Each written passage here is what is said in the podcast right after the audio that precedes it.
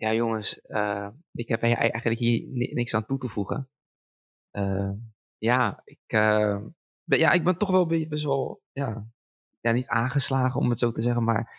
Nou, je bent stil, dat is voor jou echt... doen heel wat, Marwan. Ja, maar dat is, dat is, dat is zeldzaam. hey, Frank, laten we heel eerlijk zijn. Dit is zeldzaam. Yo guys, mijn naam is Marwan en welkom bij alweer een nieuwe podcast van Bakkie met Marshow. En dit keer heb ik alweer een hele speciale gast. En uh, wie is die speciale gast? Stel je eens even voor. Ja, nou, ik ben uh, Frank van Is en uh, ik kan meteen uitleggen waar wij elkaar van kennen, Marwan. Jij hebt een, eh, een aantal jaar eh, bij mij in de klas gezeten.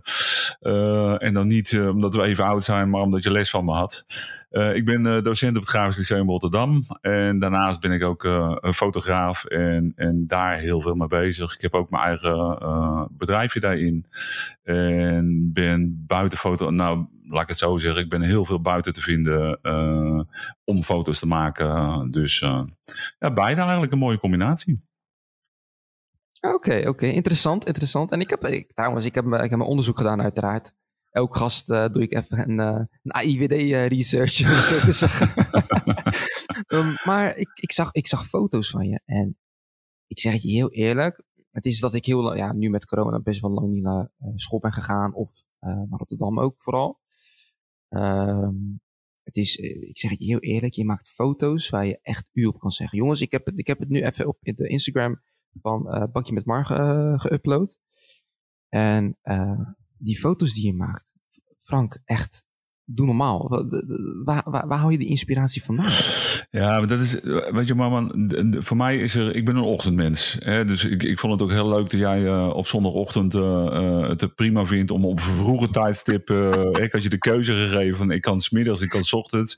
Klopt, en klopt. en hè, dus er wordt altijd gezegd, jongeren zijn geen ochtendmensen. En jij zegt gewoon, nou, laten we het s ochtends vroeg doen, Frank. Ja, zeker. Maar ik ben ook een ochtendmens. Ehm, en wat heel veel mensen niet zien op het moment dat je op je bed ligt. Uh, en, en de natuur die ontwaakt, om het zo maar even te zeggen, vind ik een van de mooiste momenten. Dan is het niet moeilijk om mooie foto's te maken. Kijk, je moet, je moet goed rondom je heen kijken en het gebeurt waar je bij staat. En, en dat fotograferen voor mij is eigenlijk, weet je, ik leg vast wat ik op dat moment zie of wat ik ja, wat ik ervaar, want dat is dadelijk meer. En, en dat verschil, als je een camera pakt en je maakt een foto, dan legt hij vast wat die camera ziet. En ik probeer ervan te maken wat ik ervaren heb op dat moment. En ik, ja, ik hoop dat mensen dat terugzien. Dat die ervaring van dat magische moment van, van die opkomst van die zon of, of het ontwaken van de natuur, dat dat een beetje terug te zien is. Ja, dat vind ik leuk. Oké, en die foto's die zijn wel eens, uh, wel eens ook echt teruggezien door de hele wereld. Want een van je foto's die zijn ook gebruikt door Adobe. Ja, ja, klopt inderdaad. Uh, dat, dat, was op zich wel een mooi verhaal. Want uh, uh, ondanks, kijk, ik geef op het MBO geef ik verschillende lessen. Fotografie is daar één van, maar ik ben ook bezig met verkoop en dat soort zaken. Ik, ik, ik heb een achtergrond die ook een stukje uit de verkoop komt. Okay. Maar commercieel naar mezelf ben ik, ben ik zelden, om het zo maar te zeggen. Dat, het zijn voor mij magische momenten die ik vastleg. En, en dan, dan vind ik het ook moeilijk om daar de bol aan te verkopen. Het gebeurt natuurlijk lekker wel, ik bedoel, dat is prima. Uh, maar ik kreeg een, uh, een mailtje van, uh, ik ben zijn naam even kwijt, maar hij gaf aan in de mail, ik ben senior art director bij Adobe en ik ben geïnteresseerd in een foto van je. Nou ja, je weet zelf, ik bedoel, we worden helemaal rot gespamd tegenwoordig. Dus ik denk, het zal wel spam zijn, ja, dus ik heb dat even aan de zijkant gelegd. Ehm, maar op, op een vroege ochtend dat ik niet aan het fotograferen was, ik denk, moet toch even kijken eigenlijk naar dat mailtje of dat nou serieus is. Dus ik ben, ik ben mijn AIVD-onderzoek gaan, gaan doen naar, uh, naar hem. En toen bleek dat hij echt senior director was van Adobe. Dus toen heb ik me heel snel geantwoord. Goh, uh, uh, hartstikke leuk, we moeten misschien even praten. Dus contact gehad. En Adobe die heeft één keer per jaar een hele grote conferentie waar eigenlijk alle creatieve mensen die met Adobe bezig zijn bij elkaar komen. Adobe Max. En daar hebben ze een speciale site voor. En daar hebben ze dus inderdaad uh, een foto van mij een jaar lang uh, frontpage gebruikt. En daar ook keurig niets voor betaald. Dus ja, dat, dat vind ik een enorme eer. Vooral omdat erbij gezegd werd van joh, wij, wij gebruiken jouw foto. En dat was met, ik denk dat er nog vier of vijf andere fotografen een foto aangeleverd hadden. Ter inspiratie van andere fotografen. Nou ja, dat klinkt natuurlijk wel heel mooi als Adobe dat de wereld inzendt. En Oké. toevallig gaan wij met het grafisch met een aantal mensen gaan wij ook altijd naar Adobe Max. En dat jaar mocht ik. Dus dat was een hele mooie combinatie. Eh, en je foto die werd er gebruikt en je was zelf aanwezig. Dus eh, ja, dat was leuk. Heb je ook eh, centen gekregen? Ja, ja, ja. Nee, daar hebben ze keurig netjes eh, eh, contract afgesloten voor het gebruik van een jaar. Eh, en een jaar lang gebruiken ze dan, eh, mogen ze die foto gebruiken, daarna niet meer. Dus ze, ze nemen keurig netjes een licentie. En het bedrag wat ze voorstelden, heb ik niet het gevoel gehad dat ik daar meer voor moest vragen. Nee, dat was, dat was verder prima. Ja. Oké, oké. Dus het, is, het, het was, het was, het was eh, bijvoorbeeld, ja, ik ben dan weer eh, zo'n, eh, ja, zo'n, zo'n liberaal die het gaat, weer gaat vragen. Is het gewoon, eh, was het gewoon te doen? Was het, was het een lekker prijsje? Ja, ja, ja. Het waren. eh, eh, eh, ik, ik weet het niet meer uit mijn hoofd, uh, Marwan. Maar. Ik dacht ergens. En dan, moet- dan, het is een beetje een gok hoor. Maar ik geloof ergens tussen de 800 of de 1000 euro eh, betalen ze daarvoor. Oh, dan, dan. Ja, voor jou is eigenlijk, eh, ja, eh, het plaatje schieten en photoshoppen voor jou eigenlijk geen werk. Nou, dat, dat Dus is. Daar, ik zei net, ik vind het moeilijk om commercieel te zijn. Of moeilijk om commercieel te zijn. Ik, ik heb er niet al de behoefte aan. Omdat ik. Weet je, ik heb en dat magische moment beleefd. En dan heb ik ook nog eens een keer plezier gehad om lekker eh, achter de laptop daar uit te halen wat ik eruit wil halen. Eh, en Mhm. vervolgens waarderen mensen dat. Weet je, dat is al best wel een beloning, toch? Ja, zeker. Dat is zeker, ja, dat is zeker een beloning. Dat, ik zeg het je heel eerlijk, ik ben, ik weet niet of je, wel, ja, je mijn opdrachten wel eens nagekeken qua foto's. Ehm, die magische gevoel van foto's heb ik juist weer niet, omdat ik best wel commercieel bezig ben. En jij hebt dat juist wel, of ja, ik vind dat, dat je dat echt op een hele natuurlijke manier dat doet. Snap je? Bijvoorbeeld, eh, ik zie, bijvoorbeeld, ik ben iemand, bijvoorbeeld, ik, ik hou ervan om naar foto's te kijken die, ehm, die, die mij raken. Snap je? Bijvoorbeeld, die moet me echt, bijvoorbeeld, die moet me echt goed raken als ik. ehm, eh, je raakt me wanneer ik echt waterige ogen krijg. En dat heb ik toen eh, bij een foto. Ehm, toen ging ik echt terug naar. Echt, dan kreeg ik gewoon herinneringen toen ik in het MBO zat. En dat waren echt hele leuke herinneringen. Ehm, toen ik eh, van een foto, bijvoorbeeld bij, bij ons in het lokaal, voor de mensen die eh, in het Grafische Lyceum Rotterdam zaten, bij het Media Management lokaal Ja? zeg maar, bij het themalokaal heb je dan zeg maar, eh, de, de, waar je zeg maar, de Nationale Nederlanden ziet en het spoor en nog andere gebouwen erbij. Zeg maar, bij dat ene hoek. En ik zat, daar- ik zat daar echt gewoon 30 seconden naar te kijken en ik begon echt waterige ogen te krijgen. En dacht ik van, kijk, een, wat een foto met je kan doen. Snap je? En dat Nou, is, was was- Maar was dat een foto dat je eh, de ochtendzon eh, daar op zag komen? nee, nee, gewoon echt op een hele normale dag.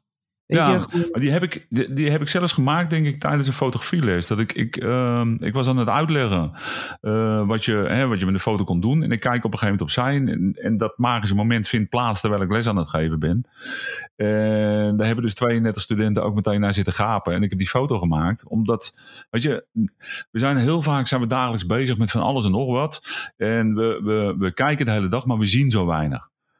En je moet gewoon af en toe bewust moet je, ehm, een moment hebben dat je gewoon iets ziet. Dat je het bewust waarneemt en daar ook van geniet. En, en ik, weet je, dat is voor mij het uitgangspunt voor het maken van een foto.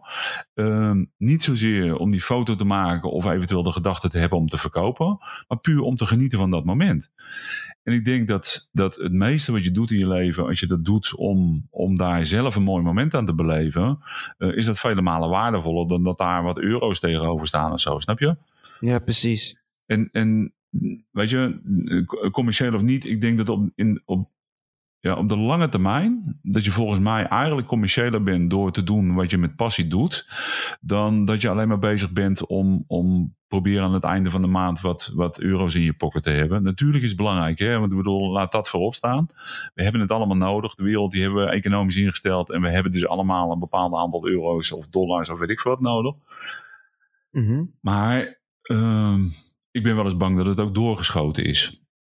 Dat het, dat het onze drijfveer wordt en dat is jammer. Ik denk dat er zoveel moois te zien is zonder die drijfveer. En dat we daar dan wel eens aan voorbij gaan, omdat die euro's verdienen, dat kost tijd en dat, dat, dat kost energie en daar moet je in. Terwijl je die tijd en energie ook heel goed aan, aan mooie dingen kunt besteden. Dus u vindt eigenlijk dat hoe de wereld eigenlijk in elkaar zit ook best wel door, doorgedraaid is in het economisch gebied? Ja, nou als je kijkt, als je, dan hebben we het, uh, weet je, uh, we hebben natuurlijk nu de coronacrisis en daar zijn we heel erg mee bezig en, en dat, dat heeft ongelooflijk invloed. Maar het meeste wat ik in eerste instantie hoorde was allemaal wat het met de economie deed. Dat was het eerste reactie die we deden. Hè. Een winkel sluiten is voor de economie slecht en het is moeilijk en weet ik veel wat. Aan de andere kant ligt er natuurlijk, wat mij betreft, denk ik, een veel groter probleem uh, waar we op dit moment mee te maken hebben. Dat is toch een klimaatcrisis. En, en, en daar zijn allerlei mensen voor of tegen. Maar ik bedoel, we zijn ons uiterste best aan het doen om die opwarming van de aarde uh, uh, tegen te houden. Althans, op papier. Maar ik denk dat Um, wat je nu doet, is dat we proberen overal groene energie van te maken, maar nog steeds evenveel te doen in ons leven. Maar misschien is het wel een zegen om misschien wat minder te doen. Uh, en, en bijvoorbeeld uh, niet allerlei winkels vol proppen met allerlei goedkope spullen die we allemaal opmaken, uh, eventjes uh, een plezier aan beleven en weer weggooien. Ja. Ehm, en dat dan zogenaamd met groene energie doen. Misschien kunnen we ze beter niet maken en niet kopen. Dan, dan zou dat veel meer energie schelen dan dat we op dit moment aan het doen zijn. Dus ik denk dat economie ook onze vergroening wel een beetje in de weg staat. Terwijl daar hoor ik heel weinig discussie over. Maar heeft het ook niet vooral mee te maken over het feit van bijvoorbeeld, ja, nu zeg je bijvoorbeeld vergroening en recyclen enzovoort, dat mensen uh, een bepaald gevoel hebben van uh, dat, bij, dat recyclen nog niet echt geïntegreerd is bij, bij de mens. Waardoor het zeg maar een beetje wordt tegengesproken. Zoals, zoals uh, Thierry Baudet, die, die, die gelooft er totaal niet in. Dat, dat, dat is, dat, hij zegt, hij heeft altijd dat ene zinnetje, ja, dat kost meer dan duizend miljard, wat hij dan zegt altijd. Uh, ja, er werd hem, Jesse Klaver had hem toen even gevraagd van, hey ja, uh, laat, laat eens dat zien. Nou, op een gegeven moment kon hij dat niet laten zien. Maar is het niet dat, dat de mens hier in de wereld uh, dat nog allemaal moet leren? Dat het, dat het niet echt goed geïntegreerd is van, hey, ik moet zuiniger zijn, omdat er dan een bepaald levenspatroon is aangeleerd. Maar heb je, ik, ik denk dat daar een, een, een grote kern van waarde zit. Maar belangrijk is de vraag waarom dat we dat gedrag vertonen, Marwan. En, en daar komt de economie wat mij betreft om de hoek kijken. Kijk, als jij, jij weet zelf, hè, ik bedoel, je, je kunt uh, uh, een iPhone of een Samsung of weet ik veel wat, telefoon, hoe lang gaat die mee? Ja, Na twee jaar vervangen we die dingen over het algemeen, toch? Ja, ik merk wel, ik heb zelf een Samsung uh, hoe heet die nou, uh, Galaxy S20 Plus. Ik zeg het je heel eerlijk. Ik merk nu al mankementen. Nee, maar de, de, ja. hij, gaat dus, hij gaat dus relatief kort mee. Maar we, we graven die hele aarde graven op om al die grondstoffen die erin zitten, uh, erin te stoppen. Ehm, maar het probleem is dat waar verdient bijvoorbeeld een bedrijf als Samsung zijn geld aan door jou volgend jaar weer een telefoon te kopen, het jaar daarop weer. En die mensen die daar werken hebben alleen maar een baan als wij dus die telefoons blijven gebruiken. En doordat we allemaal een baan nodig hebben en dus ook daarvoor moeten blijven werken, moeten de spullen op. Kijk, en of je nou in klimaatcrisis gelooft of niet, dat is een moeilijke discussie. Hè? Jij noemde uh, Thierry Baudet, die daar hartstikke tegen is, en Jesse Klaver natuurlijk uh, heel erg voor. Ik ben ook geen wetenschapper, uh, dus, dus ik kan dat ook niet bepalen. Maar één ding lijkt mij wel logisch. Kijk, we hebben één wereldbol. En zolang wij die met z'n allen op aan het graven zijn om in allerlei spulletjes te stoppen, dan houdt dat een keer op, toch? Dan zijn, dan zijn die stoffen die zijn weg, die zijn op. Dus dat kun je in ieder geval wel bedenken, of je nou wetenschapper of niet bent, dat we niet eindeloos in die aardbol kunnen blijven graven om grondstoffen uh, op uh, te graven. Dus je zult daar, hoe dan ook, al, al zou de hele aard, aarde niet opwarmen, hè, bij wijze van spreken, dan nog moet je erover nadenken of het economisch gezien slim is om iedere keer alleen maar spullen op te maken en weer weg te gooien. Uh, en dat we misschien een andere manier van economisch denken zouden moeten, moeten uitvinden. Maar is het niet bijvoorbeeld ook uh, niet aantrekkelijk bij wijze van spreken om zo'n telefoon, bijvoorbeeld stel, uh, hey, uh, je, hebt, je hebt een Samsung of een iPhone, dat je dan, dan zodra je een nieuwe iPhone wil kopen, dat je die kan inleveren. Sommige bedrijven die doen dat ook, zeg maar zo'n in ruil uh, uh, vergoeding. Maar die inruilvergoeding, dat, dat, dat is ook niet zoveel. Dus dat, nee, dat, dat, dat, zou op zich een goede manier zijn. Hè? Maar ik denk dat dat nog in principe een stap te weinig is. Want dan blijf je daar ook weer systemen. En die dingen die moet je weer ophalen. Dan moet je weer met auto's naar rijden. En dan moet je ook weer energie insteken, bla bla bla. Het zou toch eh, als je puur kijkt, als we economie even vergeten. En, mhm. en uh, je gaat naar energie kijken. En energie uh, is niet alleen aardolie of aardgas, maar ook wat jij er als mens insteekt, toch? Dan zou het toch veel verstandiger zijn dat je een iPhone of, een, of een Samsung maakt die 20 jaar meegaat. Dan hoef je er 20 jaar lang niet naar te kijken. En dan hoef je er geen energie in te steken. En dan heb je gewoon een telefoon die werkt. Kijk, waarom doen we dat niet, Marwan? Dat doen we niet omdat dan heel veel mensen geen baantjes hebben. Maar we moeten misschien wel eens anders over arbeid gaan denken. Heeft het ook niet te maken met statusgericht? Want dan, dan, dan kijk ik wel toch even op uh, de, de, de, de oog van, van, van, een, van, uh, van een student of van een jongere. Is het niet ook een beetje statusgericht van: hey, ik moet de laatste model hebben, ik moet dat hebben, ik moet zus hebben. Weet je? Waardoor dat stukje milieubewust denken, dat we dat echt daadwerkelijk vergeten. Want ik zeg het je heel eerlijk, ik probeer ook best wel milieubewust, uh, uh, zeg maar, uh, te leven. Maar ik merk gewoon aan mezelf van, als ik een gadget, ik ben best wel een gadget freak by the way.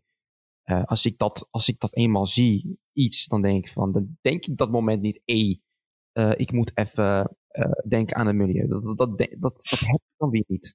Nee, maar, maar want, ik heb daar ook last van. Hè? Ik bedoel, dat, is heel eerlijk. Ik ben wat dat betreft niet, niet anders dan andere mensen. Dus ik heb daar ook last van. Maar de vraag is veel meer, waarom hebben wij daar last van?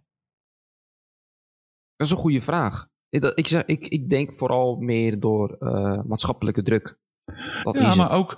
En, en, en uh, kijk, en het is misschien raar. Hè? Jij hebt een, een economisch gerichte, verkoopgerichte opleiding uh, gekozen. Ik, ik heb natuurlijk ook uh, buiten fotografie geef ik ook marketing, verkoop en dat soort vakken. Maar ik denk dat marketing, de, de mensen die jou vertellen dat je die spullen nodig hebt, of dat je daar gelukkiger van wordt, of beter, of, of geluksmomenten, of nou ja, vind ik hoef jou niet uit te leggen wat je allemaal uh, op die manier mensen duidelijk kan maken. Als we daarmee zouden stoppen, neemt dan de behoefte, ik denk dat de behoefte afneemt.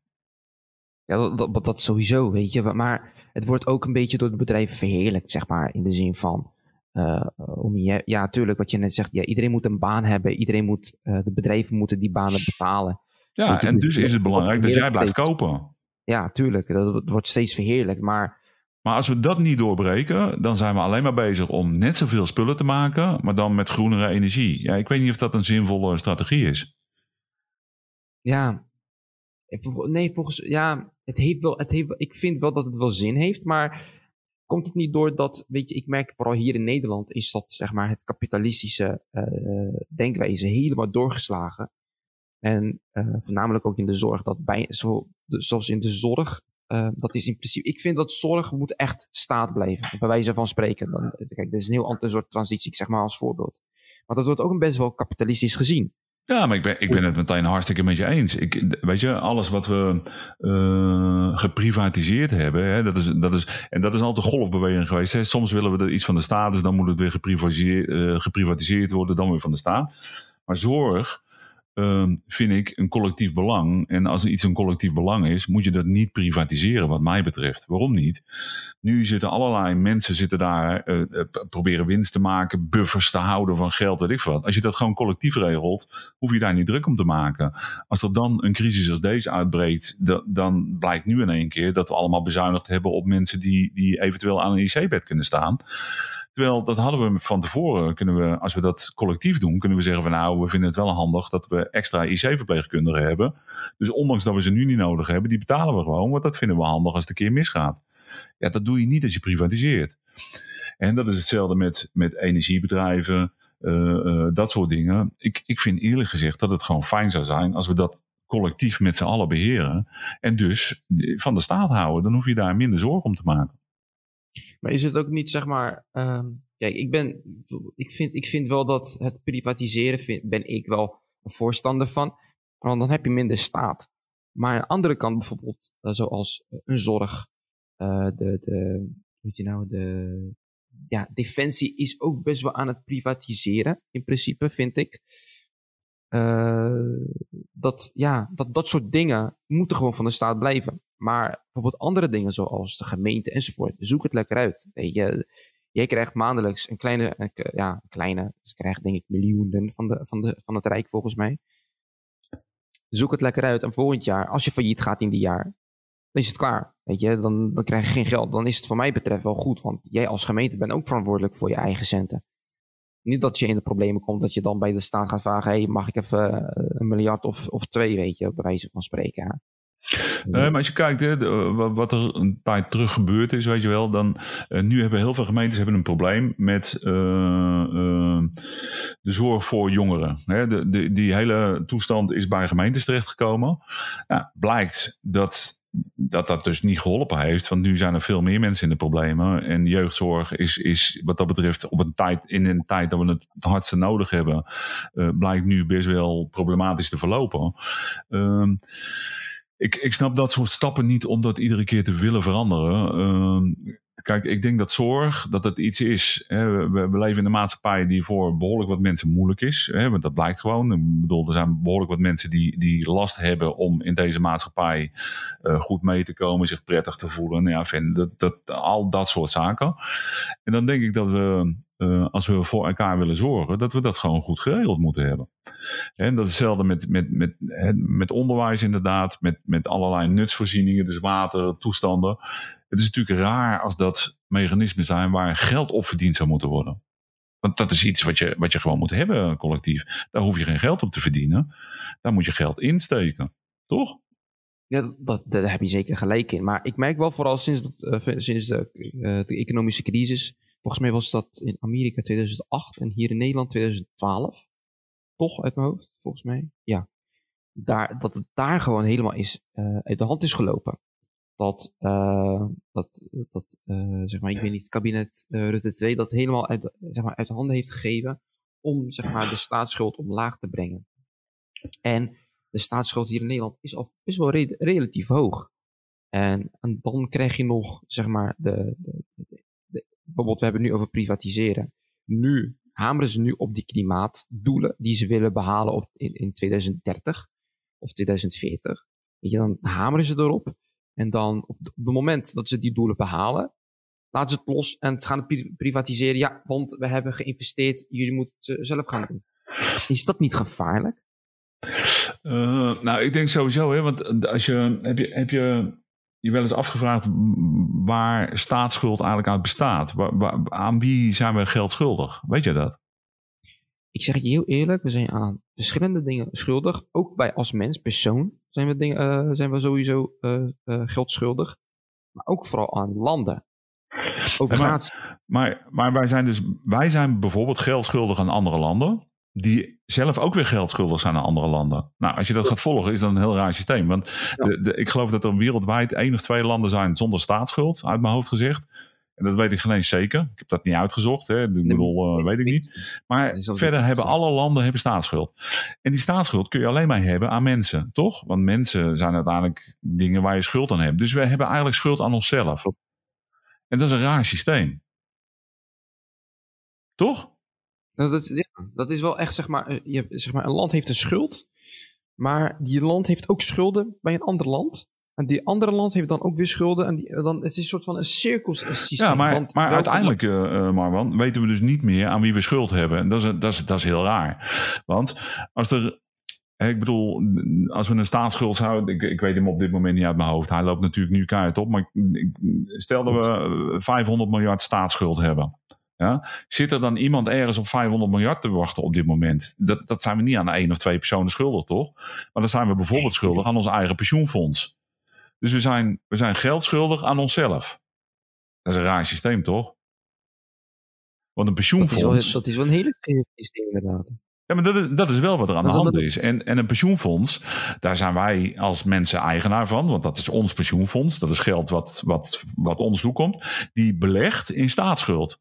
Dus, dus als de staat schuld heeft, dan koopt de, een pensioenfonds dat bij wijze van spreken in. Die, die lenen daar geld aan. Uh, dus de staat is aan onszelf geld schuldig. Maar doordat de staat geld schuldig is, hebben wij ook daar weer schuld aan. Ik, ik snap dat systeem niet. En er is ook nog niemand die mij dat uit kan leggen. Wat daar uh, de gevolgen van zijn, de voordelen. Volgens mij is dat een systeem met kleine lettertjes. ja, maar dat, nee, maar dat, dat is dus. En daarom. En nogmaals, ik snap het systeem ook niet, Marwan. Uh, maar, maar wat daardoor gebeurt, is dat het systeem dusdanig ingewikkeld is geworden. dat niemand het meer begrijpt. En dat we dus, denk ik, soms rare beslissingen nemen om bijvoorbeeld economie aan te jagen of, of rente naar beneden te houden of, of rente juist te laten stijgen en dan weer inflatie te willen en dan weer deflatie te willen. Omdat we een systeem met z'n allen niet meer begrijpen. We hebben dus, dus ons eigen monster bij wijze van spreken gecreëerd waar we allemaal een beetje achteraan lopen. Ja, dat is zeker. Want, maar dat, dat, is, dat is dan weer iets wat, waar ik best wel, best wel ook over zorg over maak. Over het feit van dat uh, in maart vorig jaar is het zeg maar helemaal uit de hand gelopen qua economie. Uh, heel veel landen hebben dan echt een hele strenge lockdown. Behalve Nederland en Zweden. Ja, Zweden die, die, die zag het een beetje, een beetje soort van, ah, het is maar een griepje, weet je, we pakken het wel op onze manier aan. Maar dat is komt wel. Het komt wel, weet je. Maar dat is typisch Scandinavië, weet je. Dat is typisch Zweden weer. En Nederland heeft dan weer, hoe, zij, hoe meneer, uh, premier Rutte dan weer zegt, van ja, in intelligente lockdown. Maar dan zie je gewoon aan cijfers, het is niet intelligent. Het, uh, als het een intelligente lockdown is, dan zag je bijvoorbeeld, tuurlijk, je op alles zou je sowieso krijgen van, hey, je, krijgt, je komt sowieso in de min. Maar niet in de, waardoor je in de, keihard in de min komt, weet je, waardoor, waardoor mensen daar gaan, aan gaan lijden. En, dat, en je ziet gewoon dat, uh, dan bijvoorbeeld Nederland, die, bijvoorbeeld, we hebben een mooie kenniseconomie, we hebben een mooie poort voor Europa. Want ja, de Rotterdamse haven, dat is in principe de poort van Europa. Van als, je, als je van China komt, of van Amerika, of van Zuid-Amerika. Weet je, en dan hebben wij een mooie poort. We hebben zo een grote economie. En dan lopen we continu steeds achter de feiten na. Als het gaat om uh, hoe wij eigenlijk ja, de economie moeten bedenken. Hoe wij eigenlijk achter. We, Nederland loopt steeds achter de feiten, achter de feiten aan. Waardoor ze zeggen van ja, we hadden dit eerder moeten doen. Ja, dan ben je, mee, dan ben je te laat mee in principe. Uh, maar dat is, dat is ook door de complexiteit van het systeem. Kijk, als een, als een systeem heel complex is en we begrijpen het niet meer, dan zet, zet vijf economen uh, aan tafel. En die zijn het pertinent altijd met elkaar oneens. Altijd. En dat, dat betekent ook, kijk, economie. Uh, en, en ik stoot nu misschien een aantal mensen tegen het hoofd hoor. Maar ik bedoel, een, uh, economie wordt weggezet als wetenschap. Maar -hmm. economie is natuurlijk heel erg afhankelijk van het gedrag van mensen. Het is eigenlijk, wat mij betreft, een sociale wetenschap. Want uh, op het moment dat jij roept dat de rente verhoogd zou kunnen worden, gaan wij ons gedrag veranderen. En dan ben je dus al aan het beïnvloeden. Dus, dus per definitie is dat moeilijk in een wetenschap. Hè? Want je weet, doordat jij iets zegt, kan er iets veranderen. En dan weet je Klopt. dus niet of het echt zo is, of dat het is doordat jij het zegt. Um, en dat maakt het heel ingewikkeld. En je kunt, en dan kijk ik alleen even naar Nederland, met hoeveel zijn we inmiddels? 17 miljoen of zo, geloof ik. Ik weet het niet precies. zelfs bijna, joh. Iets in die trant. Um, je kunt niet het gedrag van 17 miljoen mensen voorspellen. Kijk, hebben we begonnen, we kennen elkaar van school. Ik sta in een klas en dan heb ik 32 studenten. Maar man, ik kan toch niet al voorspellen wat er met 32 studenten in een klas gebeurt. Dat zijn 32 individuen die daar hun eigen gedachten over hebben, hun eigen uh, uh, acties ondernemen. Nou, en dat zie je ook. Dat, dat zie je met econo economische veranderingen. Uh, mensen reageren er anders op. Je ziet dat nu met corona. Sommige mensen vinden het prima om negen uur thuis te blijven en één iemand uh, thuis per dag te ontvangen. En anderen die zeggen, joh, de staat die zit hier als complot achter. En we lopen daar ongelooflijk uiteen. Dus je kunt niet voor 17 miljoen mensen praten wat er gaat gebeuren als je iets doet. Klopt. Daar, daar, daar, daar, ja, weet je, ik kan, ik kan, ja, ik, ik, wil, ik wil best wel objectief blijven, weet je. Dat, dat, dat, mij maakt me niet, ook, ook niet zoveel uit, weet je, over die avondklok. Ja, wat ga je na negen uur doen in het donker? Dat vraag ik me dan ook af. Weet ja, je? ja, ja. ja als, als, het zomer, als, kijk, als het zomer is, weet je, dan denk ik ook zo van, ja, die avondklok kan wel afgeschaft worden, weet je. Dan, dan, maar ik vind wel, laat ik heel eerlijk zijn, ja, wat ga je, bijvoorbeeld nu in deze tijd, wat ga je na negen uur doen? Nee, nee, ja, ik, ik, ik kijk, eten, weet je, maar... Ik heb makkelijk praten, ja. de, tenminste vind ik, hè, want ik bedoel, de, ja, jij had ook het stuk gelezen wat ik, wat ik laatst uh, op Facebook en, en LinkedIn gezet heb over leerachterstand. Hè, dat, ja. En, en dat, daar geef ik ook aan van, joh, jongeren worden wat mij betreft veel harder geraakt. Kijk, heel simpel. Ik ben, ik ben 57, Marwan. Uh, mijn leven bestaat niet meer... Wat zeg je? Niet te zien trouwens. Oké, dank je. Uh, mijn, mijn, mijn leven bestaat niet uit uh, de hele dag feesten. Uh, en ik zeg niet dat dat bij jongeren wel zo is, hè, maar dat is de gedachte die veel mensen hebben. Hè. Ik bedoel, kijk, ik heb het geluk, en dat noem ik echt geluk, uh, dat ik dagelijks met jongeren mag werken. En zodat je uh, in ieder geval ziet wat er gebeurt bij jongeren. Want dat, dat is belangrijk, dat is wat anders dan het begrijpen, maar je ziet wat er gebeurt. Maar wat heel veel mensen denken is dat jongeren alleen maar met zichzelf bezig zijn, alleen maar aan het feesten, uh, heel erg gericht op wat, wat, wat ze zelf willen doen. Nou, ik zie andere dingen gelukkig, maar als jij uh, uh, 16, 17, 18 bent, dat is ongeveer de leeftijd waar ik het meeste mee werk natuurlijk, dan ben je wel de wereld rondom je heen aan het ontdekken. En, als je, en, en jezelf. En als je dat aan het doen bent, heb je veel interactie met andere mensen nodig. Want als je jezelf wil ontdekken, moet je jezelf regelmatig confronteren met andere mensen. En die mogelijkheden, die worden nu steeds meer weggehaald. Voor mij als 57-jarige, weet je, uh, wij, wij, ik, ga, ik, ik heb gewoon werk en ik hoef me, dat is het voordeel van onderwijs, ik hoef me niet af te vragen of ik morgen nog een baan heb. Hè. Dus ik, ik ben wat dat betreft in een luxe positie ten opzichte van mensen die in bedrijven werken die het moeilijk hebben. Dus dat is voor mij makkelijk. Um, ik ben um, drukker dan ooit, want online onderwijs vergt ongelooflijk veel inzet. Uh, niet alleen van studenten, maar ook van docenten. Dus ik heb het drukker dan ooit. Dus ik heb niet zo heel veel tijd om mijn dingen af te vragen. Daarnaast ja. uh, doen wij boodschappen, koken we lekker. En uh, doen we het huis een keer poetsen. En wij wandelen veel. Weet je, ik kom weinig tekort. Maar als je 18 bent, is alles wat jij dacht leuk te vinden op dat moment, is, is nu wel weg. Dus die worden veel harder geraakt wat dat betreft. Ik denk dat dat wel is iets waar we het over zouden moeten hebben, uh, wat mij betreft. En dat. Maar is het bijvoorbeeld, is het ook niet. Ja? Ja. Zeg maar? Uh, is, maar is, het, is het ook niet dat, zeg maar, bijvoorbeeld, um, ja, bijvoorbeeld, ja, ik ben, ik ben ook 25, weet je, en uh, ik word ook best wel hard geraakt. Um, is het ook niet zo van dat, uh, dat de HBO en universiteit nog niet naar school mogen, maar de middelbare scholen en, en MBO juist weer wel, weet je? Maar wordt het, heeft, heeft dat bijvoorbeeld bij, bijvoorbeeld, ik, ik zie vooral bij jongeren dat er een bepaald gro groep is. Bijvoorbeeld wat je net zegt van ja, jongeren die worden nu het hardst geraakt en die zijn ook, we zijn ook best wel bezig met de maatschappij. Wij proberen ook iets te, iets te betekenen. Ja. Maar ik merk vooral, zodra je in het mbo zit, dat je, uh, en je zegt van ja, ik zit op het mbo, dan vragen ze eerst welk mbo. Kijk, als je in het Grafisch Lyceum zit of je zit in een, uh, ja, in een speciale school, zeg maar, een speciale school voor dan in Den Haag heb je dan in Mondriaan. Als ik het goed zeg. Bijvoorbeeld in Rotterdam heb je een Zatkin en een Albida. Als je dat niet zegt, ben je best wel een speciale MBO'er. Maar dan, en als je dan zegt van, ja, ik zit in, uh, in het Zatkin, dan word je gezien als zielige MBO'er. En dat, dat vind ik dan juist weer jammer, terwijl iedereen zijn kwaliteit heeft. Maar juist nu door de coronacrisis word je gewoon kaart geraakt. Is dat niet uh, iets wat scholen ook, zeg maar, hebben georganiseerd, soort van een of andere manier hebben georganiseerd. Van tevoren, ja, zeg maar dat ze een bepaalde filosofie hebben van, van die opleiding. Bepaalde opleiding. Nee, maar als je kijkt, ik, ik, ik, snap niet helemaal wat je met de laatste opmerking bedoelt. Maar als ik kijk naar de beeldvorming van de MBO. Uh, kijk, ik, ik werk nu uh, 21 jaar in het MBO. Ik ben daar begonnen en ik zeg altijd, ik ben per ongeluk aangenomen. Het is hartstikke ik, ik wilde graag in het onderwijs werken. Ik had daar geen opleiding voor. En ik ben min of meer per ongeluk aangenomen. En, en ik, ik, ik zal ook eerlijk zijn, maar want ik, wij moesten, ik moest een opleiding doen. En dat was een verkorte opleiding. En ik noem het altijd gekscherend een cursus. Uh, dus, dus ik ben met nul ervaring in het onderwijs begonnen. En als ik heel eerlijk ben, wist ik eigenlijk geen eens wat het MBO was.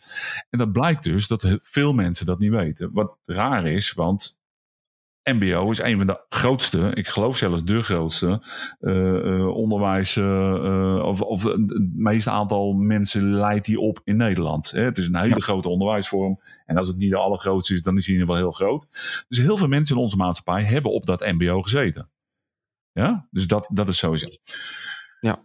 Waar we het net over hadden, over dat, dat economisch denken. Hè, dat, uh, economisch denken gaat altijd uit van meer. De, op de een of andere manier moet je altijd meer. Je moet groeien, achteruitgang, stilstand is achteruitgang. En, en, en als we vandaag iets hebben, dan moet morgen moet daar 5% bovenop of zo.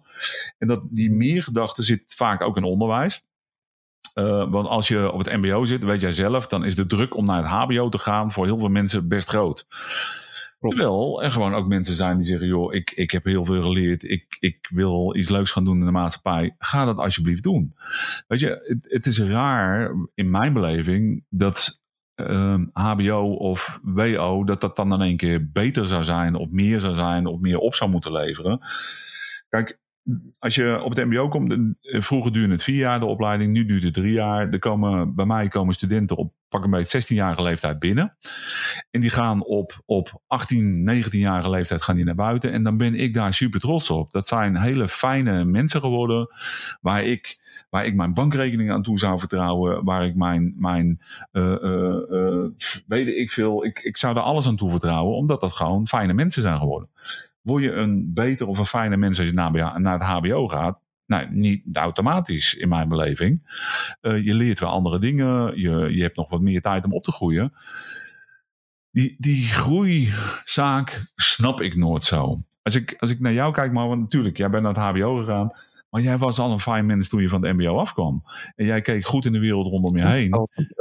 Nee, maar dat, dat, weet je, jij bent op dat MBO ben jij behoorlijk opgegroeid. En en als je door wil groeien, de een vindt het een prima weg om naar het HBO te gaan. En de ander die groeit ongelooflijk door in zijn werk.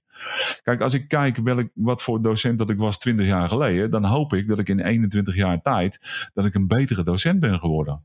En heb ik daar opleiding voor nodig gehad? Of heb ik daar de mooie ervaring van 20 jaar allerlei studenten voor mijn neus gehad, die mij net zoveel geleerd hebben, of misschien wel meer dan dat ik hun heb kunnen leren?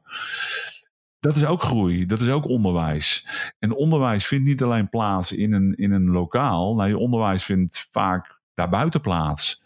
En op het moment dat wij het er samen over hebben, dan ben jij bewust misschien aan het leren. Maar al die tijd daarnaast ben je volgens mij heel erg onbewust heel veel aan het leren. Als ik, als ik kijk maar wat op dit moment, en dat, dat mag je rust weten, dat raakt mij heel erg. Uh, ik had lessen fotografie met tweedejaarsstudenten media management. Ja, die zitten thuis. Hoe ga je dan mhm. fotografie doen? Ik had vorig jaar al uh, lessen fotografie met ze gedaan. Dan had ik uh, filmpjes gemaakt dat ze konden fotograferen met een mobiele telefoon. Dat ik allerlei uitleg geef en die konden ze volgen. Vonden ze leuk. Tenminste, het grootste gedeelte vindt dat leuk. Dus dat was al heel fijn. Positieve reactie op gehad. Ja, dat kun je niet nog een jaar doen. Weet je, ze zijn inmiddels tweedejaars. Ja, dan ga je niet nog een keer dat op die manier doen heb ik samen met uh, Chantal. Chantal is een belangrijke. Uh, ken jij Chantal ook? Nee, die heb je niet gehad, denk ik. Nou, een jonge collega die uh, gaf ook aan twee klassen gaf ze les. En samen hebben we erover brainstormen. En ze had een goed idee van zou ze niet een dagboek bij kunnen houden. Nou, hebben we het uiteindelijk uitgevoerd. En studenten die maken nu één keer per week maken ze een verhaal wat ze op dit moment meemaken. En dat ondersteunen ze met foto's. Dus ja, je bent dat fotograferend vertellen. Maar man, ik kom zulke mooie verhalen tegen van studenten die zoveel aan het leren zijn op dit moment. Uh, niet aan het leren in wat wij misschien als MBO bedacht hadden, maar wel aan het leren in hoe ga ik met dit soort situaties om? Hoe kan ik op het moment dat de dingen wegvallen zinvolle dingen doen? Uh, hoe ervaar ik op dit moment mijn 18e? Ik heb een prachtig mooi verhaal gelezen van, van een, een meisje die, die 18 jaar werd nu. En die dus daar een hele andere verwachting ooit van gehad had. Weet je, je weet zelf nog wel, die 18e verjaardag is best wel een dingetje. dan, dan hoor je er in één keer bij of zo. En je mag dingen die je daarvoor niet mocht. Nou, fantastisch. En zij beleeft die 18e verjaardag in een, in een, in een lockdown. En krijgt kaartjes en ballonnen. Maar omschrijft dat zo mooi. Zo lief, zo goed. En, en geeft ook aan van joh, dit was niet hoe ik het in gedachten had. Maar kijk eens wat er wel gebeurt. Hoe mooi dat dat ook is. En dat vind ik een lerend vermogen. Wat zo belangrijk is. Dat is toch fantastisch om mee te maken. Ik, ik, ik een student, een, student die, die aangeeft dat ze een mooie plek aan de Maas gevonden heeft. Uh, waar ze heel goed na kan denken en ook boeken kan lezen. Maar man, boeken lezen. Dat deden jongeren niet meer. En, en zij zit gewoon een mooi verhaal te vertellen hoe mooi dat is om te lezen. Een meisje van pak een beetje 16, 17, 18 jaar. Ik word daar heel gelukkig van. Dan is er toch veel geleerd. Dat is wel zeldzaam trouwens. Ja, ik, ik, ik, ik, ik lees ook wel eens boeken. Ik zeg, dat zeg ik je heel eerlijk trouwens. Hoor. Ik lees wel eens boeken van. Uh, uh, ik heb wel eens van Badr Hari gelezen. Weet je, uh, dat is voor mij dan voor mij een sporticoon. Ik heb zijn bi biografie gelezen. Uh, die van John van de Heuvel vond, vond ik ook best wel interessant. Ja. Welke boeken nog meer? Even kijken, wat heb ik nog meer in de kast staan? Uh, Mokromafia. Die vond, dat, ja, ik hou alleen van echt van misdaadboeken, om het zo ja, te zeggen. Ja, ja, ja. Waar gebeurde verhalen, dat vind ik interessant. En ja, dat is, dat is zeldzaam. Als ik een boek lees, als ik een boek pak en ik ga ergens, ik ga ergens zitten in de woonkamer of in mijn kamer, komt mijn moeder, uh, komt mijn moeder binnen.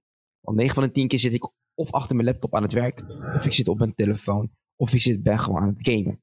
Zo, ik ben heel simpel. Weet je, ik, uh, ik, ik, ik generaliseer gewoon de hele kamer van, hé, hey, ik ben aan het gamen, niemand komt naar binnen. Heel simpel. Maar dan, als, als ik een boek pak, dan denk ik, kijk mijn moeder mij aan van, wat ben je aan het doen? maar dan, maar dan wel, in wel uiteraard in een positieve zin, jongens. Maar ja. het is wel zo van dat. Zij, zij, zij, zij is dat niet gewend. Nee, maar dat is. Dat... En, en weet je, dat, wat, ik, wat ik bijvoorbeeld door die dagboeken le leer, extra. En, en ik hoop dat jij het ook altijd zo ervaren hebt dat ik het altijd al wel doe. Weet je, er zit nooit een klas voor me. Er zitten 32 individuen voor me. En ik denk dat dat belangrijk is. Er zit niet jongeren voor je, maar er zitten 32 mensen met een naam zitten voor je. En. en discussies nu, hè, bijvoorbeeld die discussie over die leerachterstand, die, die ging heel erg over alle jongeren. Nou, punt 1. Of je op middelbaar zit, MBO, HBO, uh, uh, basisonderwijs, zit al een verschil. Uh, of je dan nog eens een keer zit op de verschillende niveaus die we daar binnen hebben, zit een verschil. Maar het verschil zit ook heel erg in wat jij op dit moment wel aan het leren bent of niet aan het leren bent. En als jij aan het leren bent dat misschien het leven iets minder maakbaar is dan dat je in eerste instantie dacht. Of, of aan verwachtingen voldoet waarin je dacht. En daar dus toch goed mee omgaat. Ik denk dat je dan een ongelooflijk belangrijke les geleerd hebt. En, en is dat niet waar het om gaat met leren? Kijk, leerachterstand zou alleen kunnen zijn als ik zwart op wit kan bewijzen uh, wat jij aan het einde van die opleiding precies moet kennen, kunnen, bla bla bla. Nou, misschien dat dat anders is. Maar dat was ook maar een aanname dat dat een hele verstandige keuze was. Want waarom staat onderwijs vast? Weet je, in, in die twintig jaar is die opleiding media management, die, die is al honderd keer veranderd. En, en sterker nog, ik hoop dat die ieder jaar verandert, omdat de wereld verandert. Dus hoe kan ik dan over achterstand praten? Iedereen die tien jaar geleden van school kwam, die heeft een ongelofelijke achterstand dan ten opzichte van iemand die nu van school afkomt. Ja, dat zijn rare ja. denkpatronen, toch? En ik merk, ik zeg het je heel eerlijk, ik merk wel steeds van uh, studenten die uh, van het media management komen en die dan naar uh, het HBO komen. Ik merk wel dat zij. Ehm, ik, ik ben, trouwens, jongens, ik ben niet gevraagd om de, om de opleiding te te promoten of zo, weet je. Uh, maar ik merk wel steeds van, hey, dat is, dat, dan, je ziet gewoon daadwerkelijk iemand die van echt van media management komt. Weet je, en dat zie je ook gewoon. Dat hele frisse blik in de opleiding aan weer terugkomen. Maar dan, ik weet niet wat jullie doen. Jullie geven ook best wel een kritische blik mee. Van, nou, ik had dat al eigenlijk in het begin, maar bij mij is hij nog scherper geworden eigenlijk. Een soort van, jullie, jullie pakten mij en zo van, je maakt hem even scherp. Van ja, maar je, hebt het heel, je, bent, je bent iets botter, maar we maken even scherp. Maar dat heb ik dan in de opleiding steeds bijgeleerd, weet je. En dat is dan, dat, krijg je een of andere manier dat je kritischer gaat denken binnen de opleiding. Nou, maar dat is toch, dat, dat, is, dat is iets waar je wat aan hebt, Marwan. Kijk, uh, je, je, je moet dat is een hele mooie omschrijving die ik, die ik altijd in mijn hoofd heb zitten. Dat ging, uh, heb ik ooit een keer gelezen. Ik weet niet wie hem geschreven heeft, waar die vandaan komt, maar ik vond dat heel mooi. Daar, daar stond op een gegeven moment van: als je mensen uh, uh, een boot wil laten bouwen. Ja, en dat was nog uit de tijd dat dat allemaal met hout was. Dan kun je iemand leren timmeren, zagen, weet ik veel allemaal wat. Maar dat is niet belangrijk. Je moet iemand leren verlangen naar de zee. Waarom namelijk? Als jij iets wil, als jij een droom hebt, als jij, als jij een kritische blik hebt, dan leven we nu in een maatschappij waar je alle kennis wel kunt halen waar je wil. YouTube kan je beste vriend zijn, want iedereen op de hele wereld legt jij wel uit hoe je moet timmeren en zagen. Maar de wil om, om die boot te bouwen, daar gaat het uiteindelijk om. Die, die wil om die zee op te gaan, dat is belangrijk. Die kritische blik, jij, jij kwam inderdaad bij ons op school met een, met een hele kritische blik en een, uh, en een vlijmscherpe tong die daarbij hoort. Ik bedoel, daar, daar, daar, uh, je weet, als je Marvin in de klas krijgt, uh, weet je meteen van die 32 uh, jongeren dat daar één in ieder geval Marwan van heet. En die, en die andere 31, die leer je iets later kennen. Zo werkt het wel met jou. Maar wat ik hoop... Mag ik dat zien als een dus- compliment? Dus, wat zeg je? Mag ik dat zien als een compliment? ja, ja, nee, maar dat is. Weet je, um, nou, maar misschien is dat wel de kern. Want ik denk in, in, misschien in sommige situaties dat dat geen compliment zou zijn. Want dan, ben je, uh, dan val je buiten de boot en dan moet je je mond houden en dan ben je vervelend. Want anders dan kunnen we niet in 32. Ik hoop altijd dat binnen, binnen onze school, binnen onze opleidingen dat het juist een compliment is, omdat die kritische blik al heel het ontwikkeld is. En als jij die kritische blik op school mag oefenen, van tot hoe ver ben ik kritisch en waar wordt het vervelend of waar wordt het. Dat die kritische blik ervoor zorgt dat je met heel veel bagage eigenlijk die wereld in gaat. Omdat je die kritische blik mag, mag gebruiken om zelf slimmer, beter, weet ik veel wat je ermee wil bereiken te worden. En dat als school die kritische blik niet afbreekt, maar aanwakkert, denk ik dat we het juist heel goed doen. Want met die kritische blik kom jij steeds verder. Die heb je altijd bij je. En als jij over vijf jaar, en vijf jaar is een lange termijn, hè, maar als jij, nee, laat ik het korter doen. Als jij over drie maanden voor een probleem komt te staan, waar wij het nooit over gehad hebben, omdat dat probleem er niet ontstond toen je bij mij in de klas zat. Dan heb jij nu de kritische blik om daar zelf mee te dealen. Dat is toch een, een veel belangrijker iets dan dat jij weet uh, hoe, weet ik veel, hoe je een social media campagne moet maken. Want dat is namelijk over een jaar volledig anders. Dan maak je een social media campagne anders. En die kritische blik om daarover na te denken, om daarover te durven denken, om daar informatie over in te winnen bij andere mensen. Om, om daar goed scherp naar te kijken. Dat is uiteindelijk het belangrijkste wat je meeneemt. Klopt, zeker, zeker. En is dat bijvoorbeeld dus in principe die, licht, die leerachterstand wat er eigenlijk met cijfertjes wordt door, de, door verschillende onderzoeksbureaus wordt, uh, wordt verteld en uh, wordt vrijgegeven enzovoort. Dat is in principe gewoon onzin.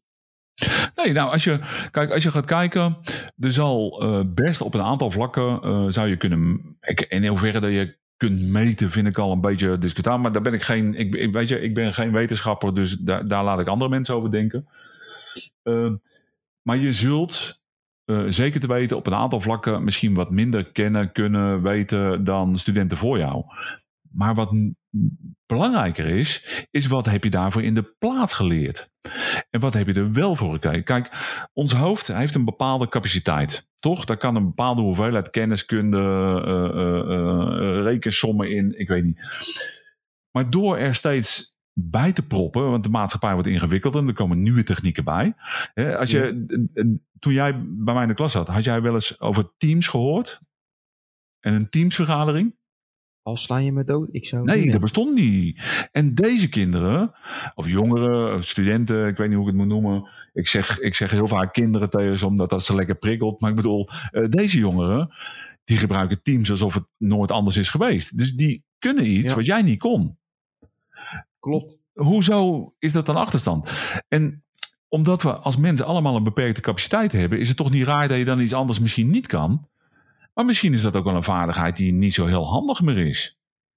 Kijk, er is denk ik een tijd geweest, uh, Marwan, uh, dat op school het heel erg belangrijk was dat jij met een inktpen hele mooie hoofdletters kon tekenen en schrijven en weet ik veel wat.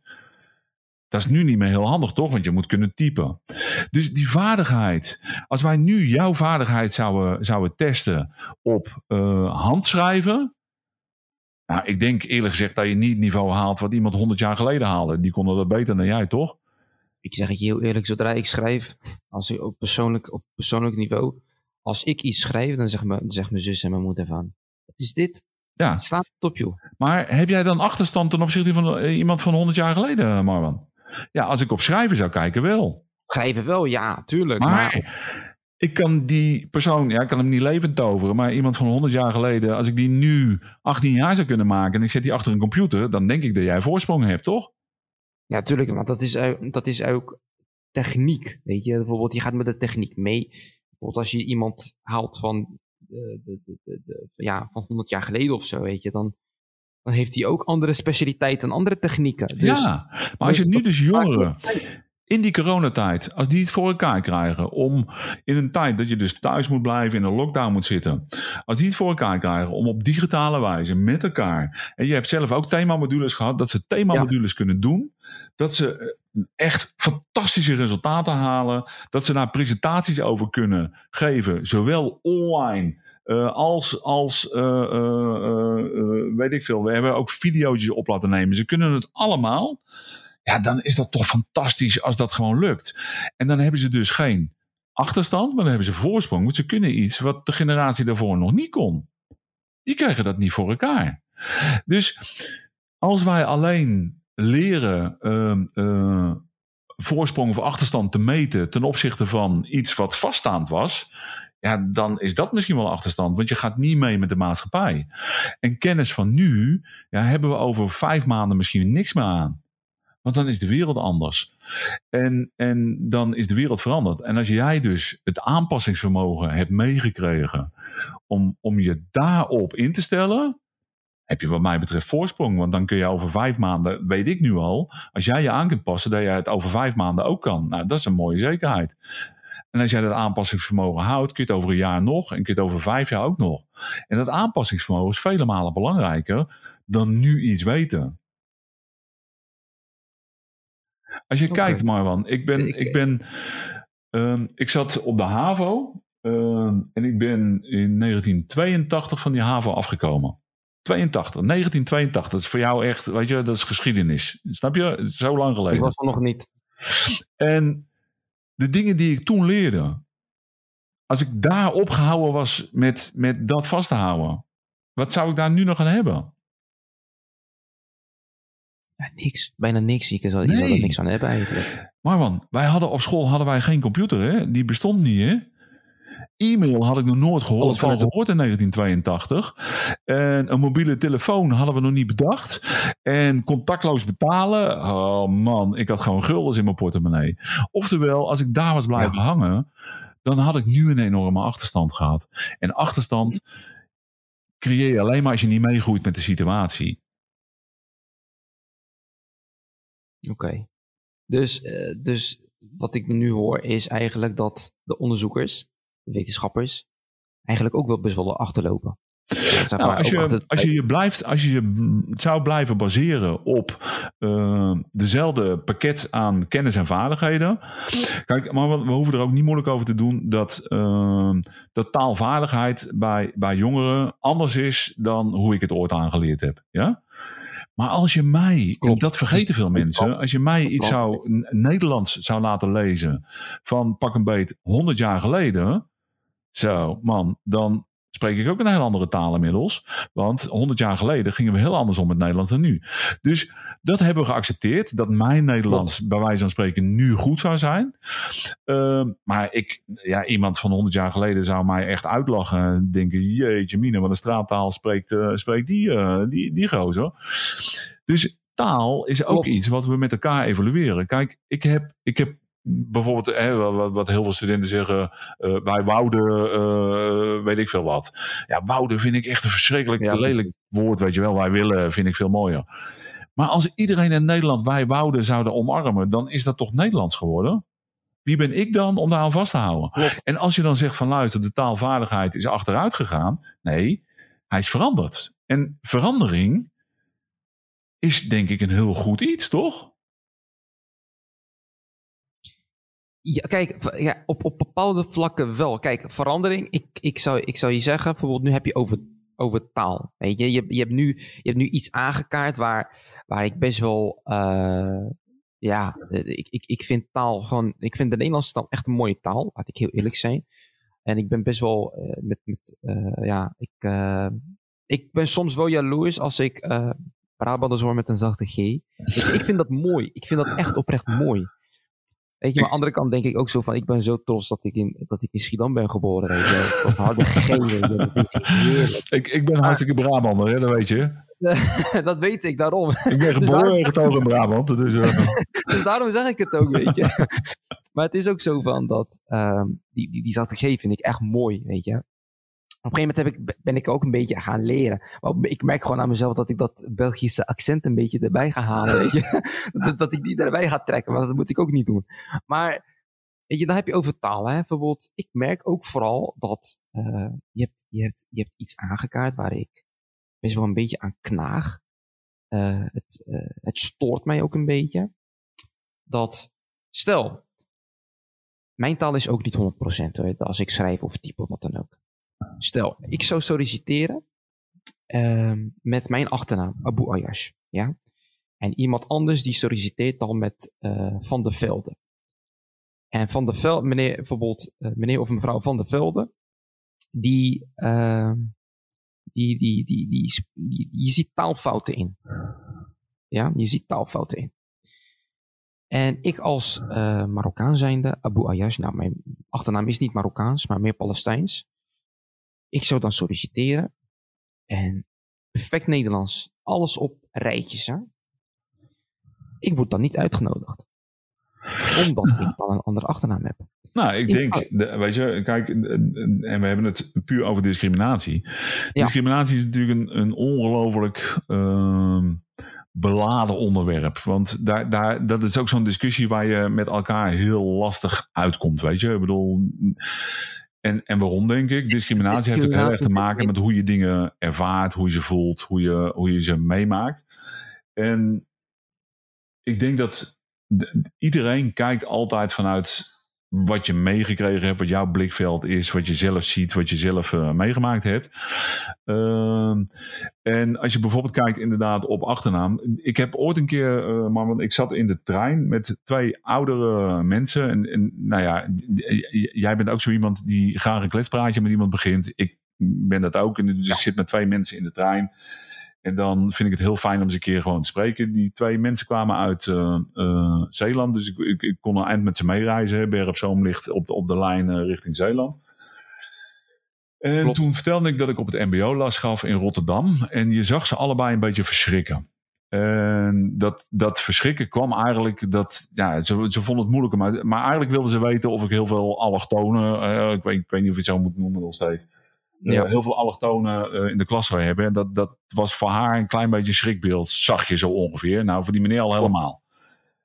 En toen was mijn oprechte antwoord, dat ik zei van, dat zou ik eigenlijk niet weten. Hoe, hoe bedoelt u? Ja, nou ja, wie, wie is van, van buitenlands, buitenlands, zei ze, buitenlandse afkomst? Ik zei, ja, dat, weet ik eerlijk gezegd niet. Ik zeg, ik zal het een keer voor u vragen. Ze zeggen, hoezo vragen? Ik zeg, oh, u bedoelt wie een andere kleur heeft dan u en ik. Ik zeg, bedoelt u dat? Want dat is ook vaak, hè? heeft het nu te maken met een ander land?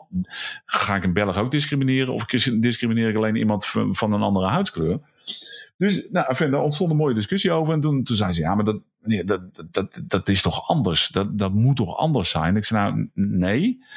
Ik zeg, want weet je wat er gebeurt? Ik zeg, als jij jong bent, je groeit op. Ik zeg, en ik, ik weet alleen hoe het in Nederland gaat. En ik ben hier opgegroeid. Ik zeg, maar dan, dan ben je jezelf aan het ontdekken. Ik zeg, en, en je, je begint andere mensen leuk te vinden. Je wordt misschien verliefd. En de een wordt verliefd op een jongen, de ander wordt verliefd op een meisje. Ik zeg, je krijgt vlinders in je buik. En nou, fan, allemaal moeilijk en ingewikkeld. Hè? Ik zeg maar, ik denk eerlijk gezegd, ik zeg zonder dat ik er ooit geweest ben, dat dat in Marokko precies hetzelfde gebeurt. Ik zeg, dus daar heb je ook gewoon mensen die, die ontdekken ook zichzelf. Die, die worden ook verliefd. En, en die worden verliefd op een jonge meisje, weet ik veel wat. Ik zeg, wat is het verschil dan? Ja. En die mevrouw, die, die, we stonden heel erg voor open. Die had dat nog nooit zo bekeken. Dat dat ook zo. Want, ja, je leest de krant en in de krant staat dit niet. In, in de krant staat alleen uh, dat zoveel procent van de Marokkanen geen werk heeft, bijvoorbeeld. Ja, er staat niet hoeveel dat er wel werk hebben. Nee, er staat alleen hoeveel dat er geen werk zouden hebben. Dus. Ja. Die mevrouw die stond daar heel erg voor open. En ik, ik weet zeker dat ik haar blik een klein beetje veranderd heb. Maar naar aanleiding van dat, die meneer nog niet hoor. Die, die, die, die, die deed op een gegeven moment niet meer mee in de discussie. Die vond het heel erg ingewikkeld. Um, maar toen, toen ben ik uh, in de klas, want ik vond haar vraag wel interessant van hoeveel mensen zijn er, zijn er nu buitenlander? En toen ben ik het gaan vragen in de klas. Ik zeg, goh jongens, ik heb een hele rare vraag aan jullie. Ik zeg, mag ik even vragen, wie van jullie is er buitenlander? Ik heb hem letterlijk zo gesteld. En dat is best wel... Ze zaten me ook even aan te kijken van, hoe, wat, voor vragen krijgen we nu? En er gingen een aantal vingers omhoog. Eh, dus ik zeg, goh, mag ik even vragen, waar ben jij geboren dan? Nou, en die was geboren in, uh, weet ik veel, in Kralingen of zo, of uh, maakt me niet uit waar. Gewoon in Nederland. Ik zeg maar, ben je dan buitenlander, joh? Ik zeg, hoe kom je daar daarbij? Nou ik zeg, wat, wat, wat, is dat voor onzin? Ik zeg, je bent gewoon geboren in Nederland. En dat vind ik dus zo moeilijk aan die discussie hier, Marwan. J jij zegt zelf ook nog vaak, hè, ik ben Marokkaan. Je, je noemt het ook zo. Klopt. Maar volgens mij ben je hartstikke Nederlander, Marwan. Ja, ik, ik, ik, zeg het je heel eerlijk hoor. Bijvoorbeeld, ik hoor heel vaak bijvoorbeeld, uh, van, van luisteraars ook. Uh, en van mensen in mijn omgeving enzovoort. Ze zeggen altijd van, maar je bent niet de ene typische Marokkaan die we altijd zien. Ik zeg zo van, hoe bedoel je? Weet je, wie, wat, wat maakt mij anders dan de andere Marokkanen? Weet je? En maar Marwan, maar, ja, weet, weet, weet, je, wat je wie, wie je voor mij bent? Je bent voor mij ben je Marwan. En ik denk dat als we niet zo durven denken met elkaar, dat het altijd ingewikkeld blijft. Want ben ik dan de typische Nederlander? Als je, ja, ik ben, dat kan ik niet zeggen. Ik dat ben blank. Ik, uh, ik, ik, ik ben uh, uh, gemiddelde leeftijd. Ik ben kaal. ik heb een keurig nette baan. Ben ik dan de gemiddelde Nederlander? Als ik bij mijn buren kijk of de buren daarnaast. Of wat, wat, wat is er. Weet je, hoeveel, hoeveel mensen wonen er in Marokko? Weet je dat? Miljoen? Hoeveel? 40 miljoen. 40 miljoen. 40 miljoen. En zijn die hetzelfde? Nee, natuurlijk niet. En hebben die allemaal precies dezelfde cultuur? Nee, eigenlijk niet. Nee. Want het, het westen en het, uh, en het oosten en het zuiden en het uh, zuiden heeft... Tuurlijk, het is wel één soort cultuur, maar dan wel van... Je hebt, je hebt dan subculturen, zo kan je het wel zien. Ja, maar en zelfs binnen die subculturen... Weet je, ik weet zeker dat bij mij thuis het er anders aan toe gaat dan bij mijn buren. En we zijn allebei Nederlanders. En bij mij heerst een ander, ander omgangsvorm misschien dan bij mijn buren. We hebben natuurlijk overeenkomsten, Marwan. Maar jij en ik hebben net zoveel overeenkomsten als dat we verschillen hebben. Maar dat heb ik ook met, met iemand die uh, uh, Jan Jansen heet. Heb ik ook net zoveel overeenkomsten en verschillen. Maar heeft dat, heeft dat ook niet te maken... Dat, dat is wat ik merk, hè? Bijvoorbeeld, uh, ik, ik merk vooral bijvoorbeeld steden die in de Randstad zitten Zoals Rotterdam, Den Haag, Utrecht enzovoort. Maar ook een beetje zoals Breda, uh, Breda, uh, Dordrecht. Weet je, dat, dat stukje Brabant. Um, en dan, en dan, daar stopt, voor mij betreft, dat is Nederland. Voor mijn gevoel, waar ik mezelf nog kan blijven. Snap je? Dat ik gewoon, dat ik gewoon zeg van, hé, hey, ik ben een Nederlander. Maar zodra ik Tilburg ben, of in Helmond, of in Eindhoven, of in uh, Venlo, Roermond. Als ik daar eenmaal ben, voel ik me totaal. Uh, dan ben ik, dat voel ik me, dat moment voel ik me echt Marokkaans. Omdat, zoals bijvoorbeeld, gelukkig in de vorige verkiezingen was, het, uh, was Eindhoven nog wel een VVD-gemeente. Helmond juist weer niet. Het is juist weer een PVV-gemeente. En, bij, en, dat, en, dat, en, dat, en dat is dan weer verschillend. Weet je? Maar ik denk, ik denk maar, want, uh, en, en daarna, ja, ik, we moeten langzaam wel afgeronden. Ik had je verteld, hè? Ja, ik, we moesten, moest, ik, ik, moest nog weg. Ehm, maar ik denk dat we nooit tot één clubje behoren. En ik denk dat daar heel vaak een vergissing in gemaakt wordt. Door mensen juist in één clubje te willen stoppen, uh, hou je discriminatie in stand. Stel hè, wij zouden, wij zouden kunnen gaan reizen. Wij kunnen met Elon Musk kunnen mee. Die raketten gaan wel een keer werken en, en, en die kan heel ver de ruimte in. En wij komen zover met z'n tweetjes dat wij in, in een ander zonnestelsel terechtkomen. Ja? En in dat zonnestelsel komen wij andere levende wezens tegen en die vragen aan ons: Hey Marwan, Frank, waar komen jullie vandaan? En ga jij dan zeggen: uh, Ik ben, uh, ik ben uh, eigenlijk Marokkaan die in Nederland woont en hij is Nederlander? Nee, wat zeggen we dan? Wij zeggen dan uit welk zonnestelsel dat we komen. Dat is, dat is, het grootste wat die mensen kennen. Dus dan horen wij in één keer, zijn wij onderdeel van ons zonnestelsel, toch? Oké. Okay. Stel maar, man, wij komen een beetje terug. Wij komen binnen ons zonnestelsel. En daar komen wij, komen wij weer iemand tegen. Uh, binnen ons eigen zonnestelsel. En dan zeg ik al eigen. Hoe, hoe, raar is dat? Dan is het in één keer van mij als ik dat zeg. Hè? En dat is wat we doen met, met dingen toe-eigenen. Komen we in ons eigen zonnestelsel. En daar komen we iemand tegen en die zegt: Joh, hey, Marwan, Frank, waar komen jullie vandaan? Wat zeggen wij dan? Wij zeggen: Wij komen van de aarde. Want dat is het grootste wat die meneer begrijpt. En dan zijn we in één keer aardbewoners, Marwan. Wij zijn van zonnestelselbewoners zijn we aardbewoners geworden. Oké, wij komen op de aarde, wij komen weet ik veel waar. In Amerika zijn we lekker aan het reizen. We zijn een beetje een chille foto's aan het maken. En dan komen een Amerikaan en zegt, hey, where you from? Uh, en dan, dan zeg jij en ik, we zeggen, ah, we komen uit Europa. Want Nederland weten ze niet wat het is. Dan zijn we in één keer Europeaan, toch? Dan zijn we van het clubje Europeanen. Ja. Wij komen binnen Europa, komen wij iemand tegen. Wij zijn in Italië, in Toscane, zijn we mooie foto's aan het maken. Hartstikke lekker. We komen een Italiaan tegen. Hey, where you from, uh, Marwan, Frank? Ah, we komen uit Nederland. Want een Italiaan die weet waar Nederland ligt. Dan zijn we in één keer allebei Nederlanders geworden. Wow, cool. Dus dan zijn we al van een zonnestelsel, van, van een planeet, van een, van, een, van een continent, zijn we al lid geworden van een land. Wij zijn dus Nederlanders, daar zijn we trots op, want dat begrijpen ze. Oké. We zijn in Nederland, uh, Marwan. En, en uh, uh, wij lopen in Groningen. En dan vragen hey Marwan, Frank, waar komen jullie vandaan? En dan zeg jij, ik kom uit Zuid-Holland. En dan zeg ik, ik kom uit Brabant. Want Berg op Zomer hebben ze natuurlijk nog nooit van gehoord in, in Friesland. Dus ik kom in één keer, dan ben ik in één keer Brabander geworden. Hè? Dan ben ik Brabander. Oké, cool. Klopt, dat is en, wel zo. En als we zo doorgaan, Marwan, dan, dan komen we tot en met de wijk. Tot en met uiteindelijk zeg ik dan: joh, ik ben Frank van Nes en ik woon in Berg op Zoom in de Auvernistraat. En ik noem het nummer. Snap je wat ik bedoel? En ik ben dus constant lid van een ander clubje. En op het moment dat ik iemand van een ander clubje tegenkom, is het fijn om te, om te vertellen bij welke club je hoort. Want we hebben kennelijk allemaal behoefte om bij een club te horen. Marwan, jij bent voor mij lid van al die clubben. Maar je bent gewoon Marwan. Met allerlei onderdelen van allerlei clubben. Zou dat niet een mooie manier zijn om tegen elkaar aan te kijken? En het ene moment ben jij inderdaad, voel je jezelf misschien meer Marokkaan. En het andere moment voel je je misschien meer Nederlander. Het andere moment voel je je misschien meer scholier. En dan voel je misschien meer man. En dan voel je misschien meer jongeren. En dan voel je misschien meer, weet ik veel, uh, van de opleiding media management. Uh, is dat niet hoe het in elkaar zit? Wauw, ik, uh, volgens mij is dit een mooi einde. Ik, ik kan hier geen antwoord op geven, weet je, want waarom, waar, waar, waar er maar mensen zoals jij, Frank, echt waar. En ik zeg het je heel eerlijk, het raakt mij wel eigenlijk ook van hoe jij het ziet. Snap je? En dat, dat, dat is mooi, dat is onwijs als- mooi. Maar, maar, wat we altijd moeten proberen is als dingen onduidelijk zijn. Hè, en we begonnen over economie en dat hebben ze ook zo onduidelijk gemaakt dat we het niet meer begrijpen. En dat is hetzelfde met, met weet je, discriminatie is helaas van alle tijden. En, en ik vrees dat het ook van alle tijden zal blijven. De discussie is, is zo geworden dat discriminatie eh, eh, voornamelijk een, een, eh, veel over rassen of over geloof en, en seksuele geaardheid is. Maar ik kan ook discrimineren over iemand met grote knieën of zo. Als, als ik gebrek heb aan de rest. Weet je, ik bedoel, eh, of, eh, ja, of, eh, iemand die kaal is, zoals ik, weet je wel. Dan ga je in één keer lekker kale discrimineren. Maakt me allemaal niet uit. Ik bedoel, we vinden altijd wel een weg.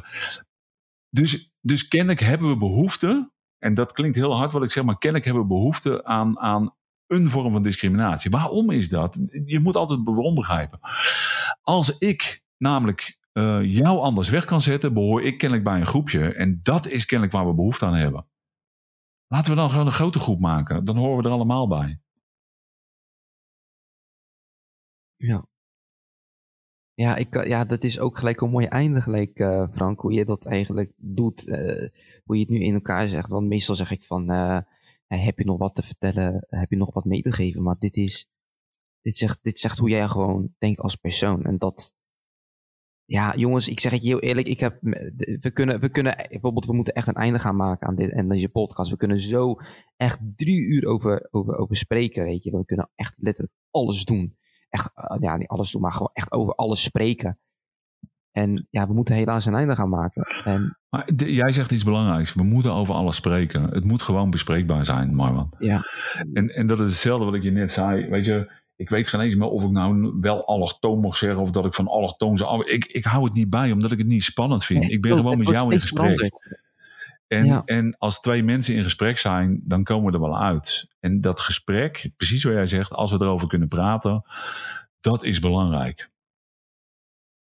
Ja, dat, eh, ik, eh, ik, eh, ja, ik ben, ik, ja, ik, ja, ik raak best wel emotioneel in principe. Ik zeg het je heel eerlijk, hoe jij erover denkt. Hoe jij, er- hoe jij er echt over spreekt. Ik zie ook, bijvoorbeeld mensen zien dat niet, maar ik zie jou dan spreken.